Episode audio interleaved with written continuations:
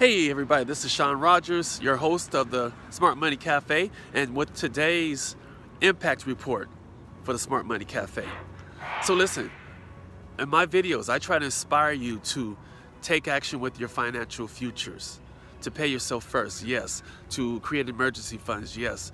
To have life insurance policies in place so you leave your, a legacy of money, not a legacy of debt, to your uh, spouse, to your kids, to your grandkids, right?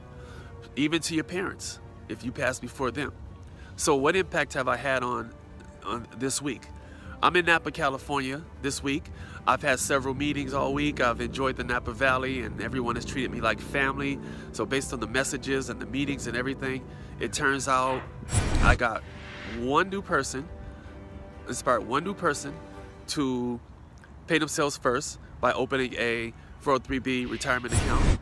I got 14 new people to sign up for life insurance policies to make sure they pass the legacy of cash to their family no matter what, right?